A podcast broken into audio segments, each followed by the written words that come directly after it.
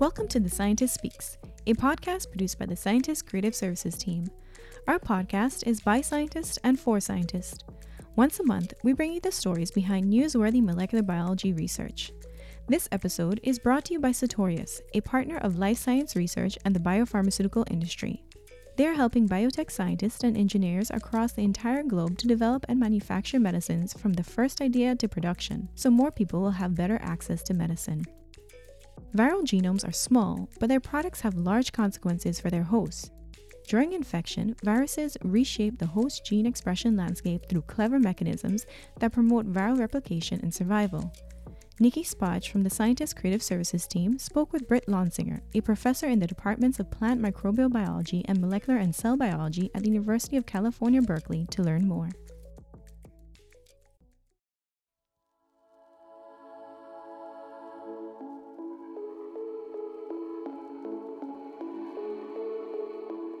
Over the past year, we have come to understand, far too well, the power that viruses yield not even considered alive by most virologists, these microorganisms exert control over their hosts with the aid of just a handful of genes, turning cells into virus factories.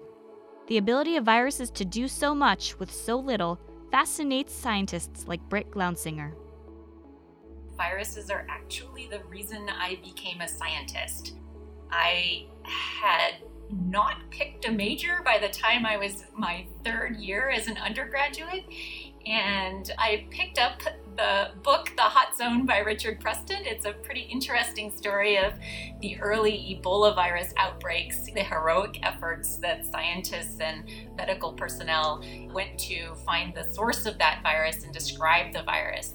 Uh, and that book just completely captivated me. I remember starting the book and thinking, these people are crazy. Who would work on this virus? Who would go out in the field and do these insane things? And by the time I got to the end of the book, I remember thinking there was nothing more fascinating than these tiny biological agents which had less than 10 genes and could wreak so much havoc in humans. And that was my first introduction into the power of viral gene regulation and what genes could do, and how a few genes could completely change the inside of a cell.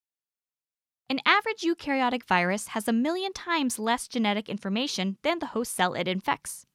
Within viral genomes, the genes are tightly packed, facilitating rapid replication. Although the genes are few, they code for proteins that are multitaskers. For example, the influenza NS1 protein inhibits the innate immune response regulates viral RNA and protein synthesis, and disrupts host gene expression and cell signaling pathways.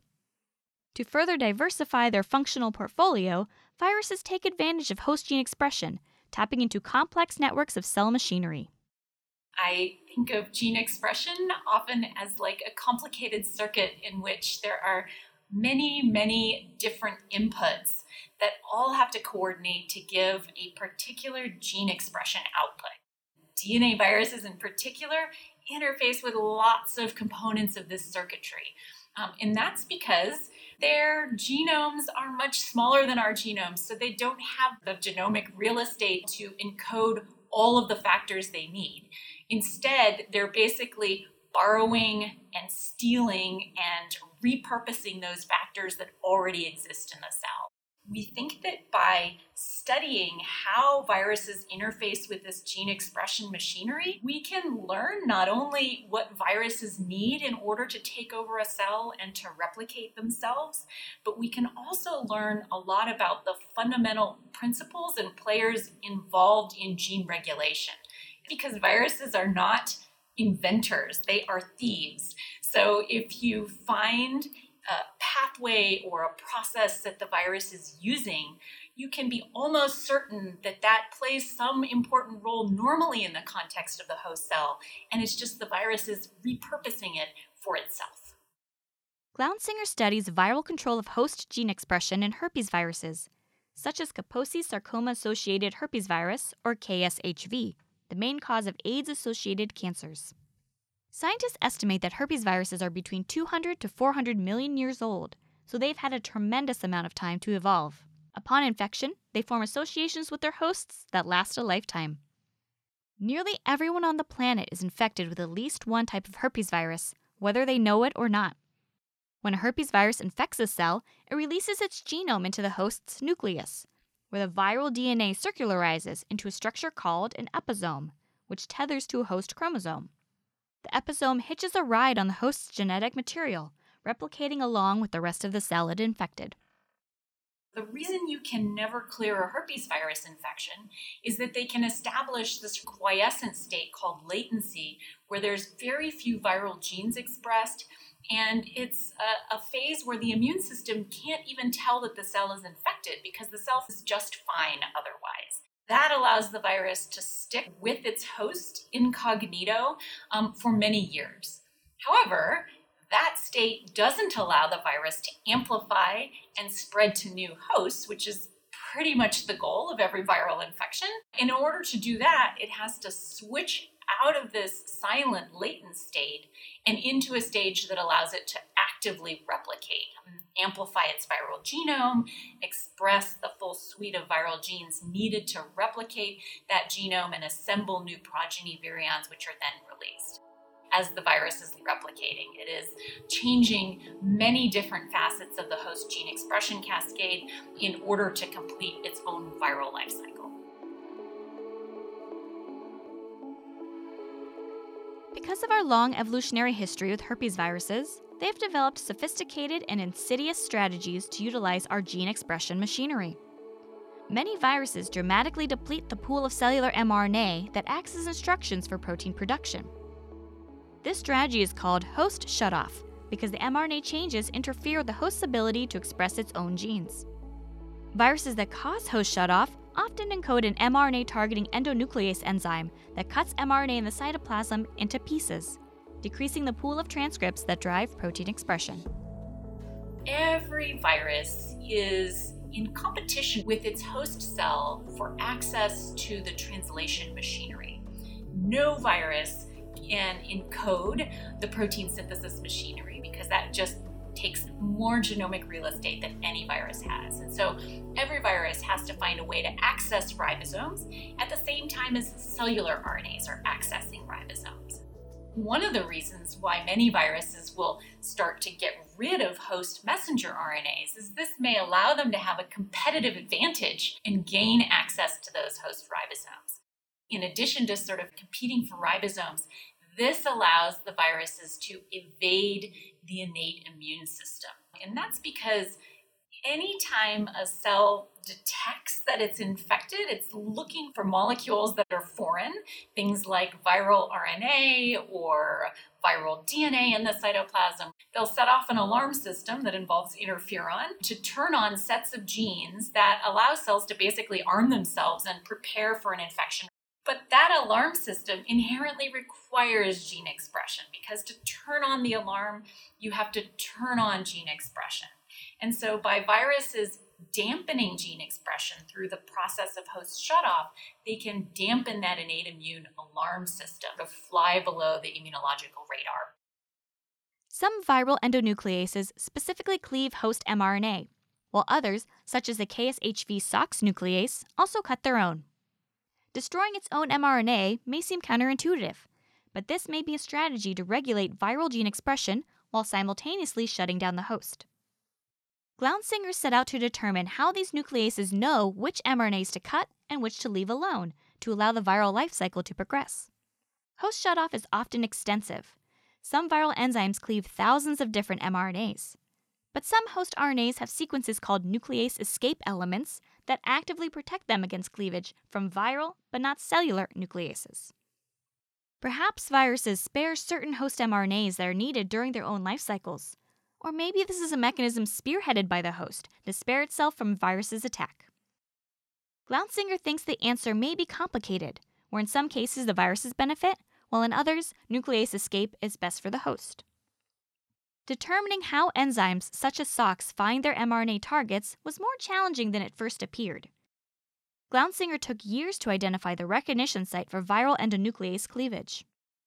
The idea that was perplexing to us for a long time is that you have this nuclease that can target most messenger RNAs which suggests that the recognition site must be pretty simple, right? But we had done some experiments where we tried to map the boundaries of what needed to be recognized.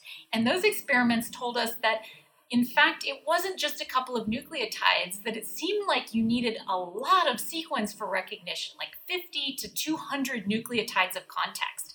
And that was a paradox for us. How could you have an enzyme that targeted so many different messenger RNAs, but yet had a recognition element that just seemed really complex? And we think the answer is that it's not so much the sequence, but perhaps many different RNA sequences could adopt a particular structure that would be recognized by the nuclease, but you need enough sequence context to form that structure. And that's one of the reasons why it's so hard to identify what these targeting elements are. You actually have to be able to think about it in the context of what structure might that adopt, and is that an appropriate structure for the nuclease to recognize. The reduction of the mRNA pool by viral nucleases has surprising consequences beyond protein production. Scientists often think about gene expression as a linear sequence of events. RNA polymerase II makes an mRNA in the nucleus, and the mRNA is spliced and processed before moving into the cytoplasm, where ribosomes ultimately translate it into protein. Once the mRNA has fulfilled its job, it is degraded by cellular nucleases. Previously, researchers discovered that the information from the final stage of the mRNA life cycle feeds back to influence transcription in the nucleus. Under normal conditions, mRNA degradation in the cytoplasm increases mRNA synthesis to maintain homeostasis. Glaunsinger wondered whether the same was true during viral infections. Under conditions of viral infection, cells rarely want to maintain homeostasis. This is a situation of threat. They might interpret those changing mRNA pools very differently than in an uninfected cell. And because we know that many different viruses encode these nucleases that trigger depletion of messenger RNA, we thought that that depletion of messenger RNA in the cytoplasm might yield a different outcome for RNA synthesis. What we found was that accelerated RNA degradation in the cytoplasm by these viral nucleases triggers a signaling pathway that leads to suppression of new messenger RNA synthesis in the nucleus. So, this is an amplification of the shutdown. Instead of the cell trying to recover from all the mRNA depletion by saying, let's produce a whole lot more mRNA, let's kick our RNA polymerase II into high gear, instead, the cell is likely receiving a signal that says there's a signature of infection in the cytoplasm, which may be all of this RNA degradation. And we're going to respond to that by eliciting a shutdown of many core processes.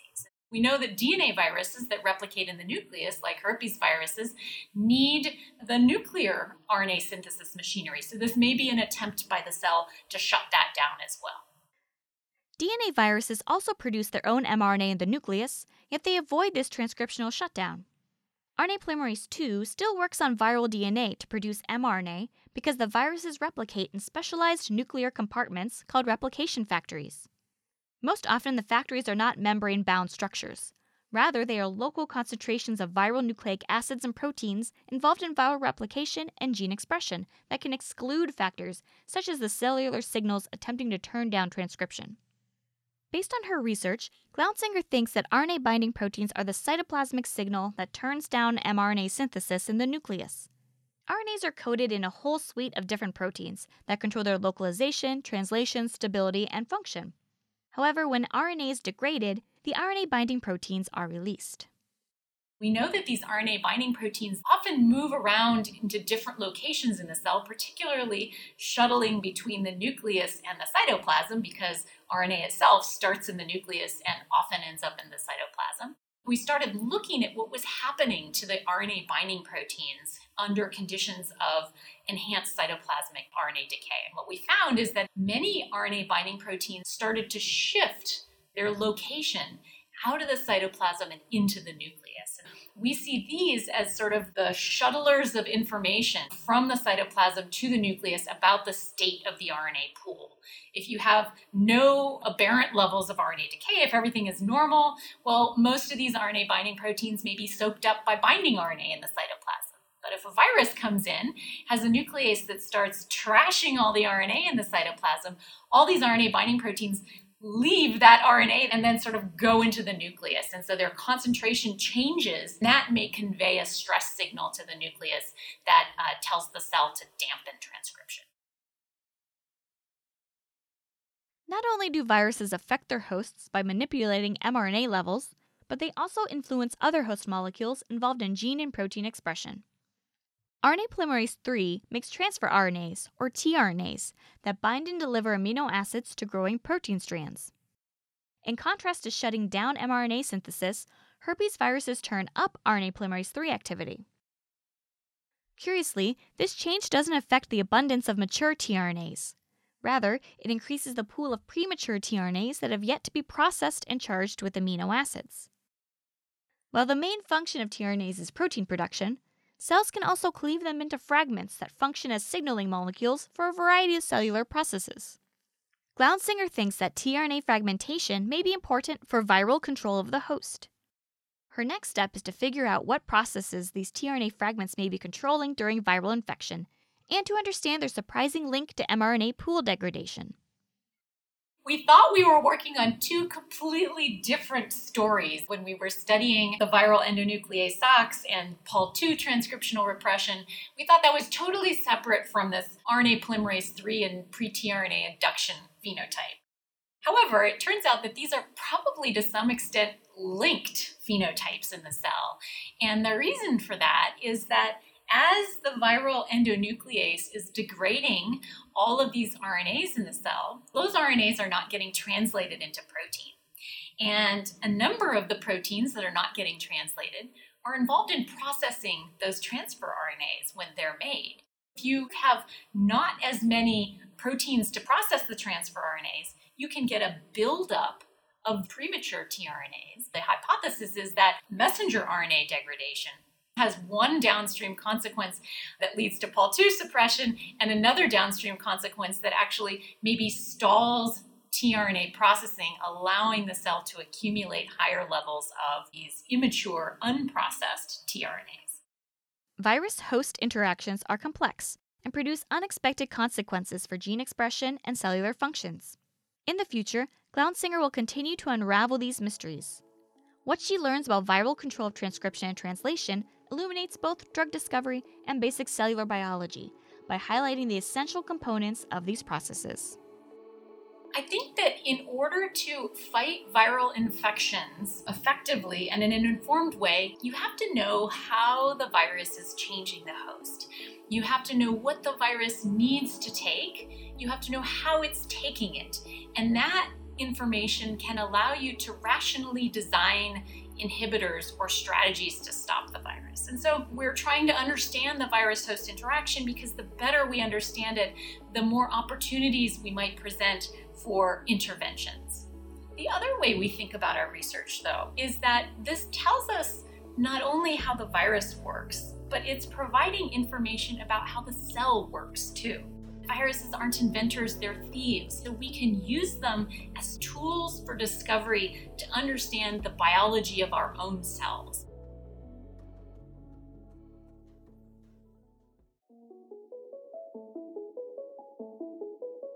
Thank you for listening to The Scientist Speaks. This episode was produced by the Creative Services team for The Scientist and narrated by Nikki Spach. And thank you to Satorius for sponsoring this episode. Please join us next month as we learn about canine cognition and behavior through fMRI brain imaging. To keep up to date with this podcast, follow The Scientist on Facebook and Twitter and subscribe wherever you get your podcasts.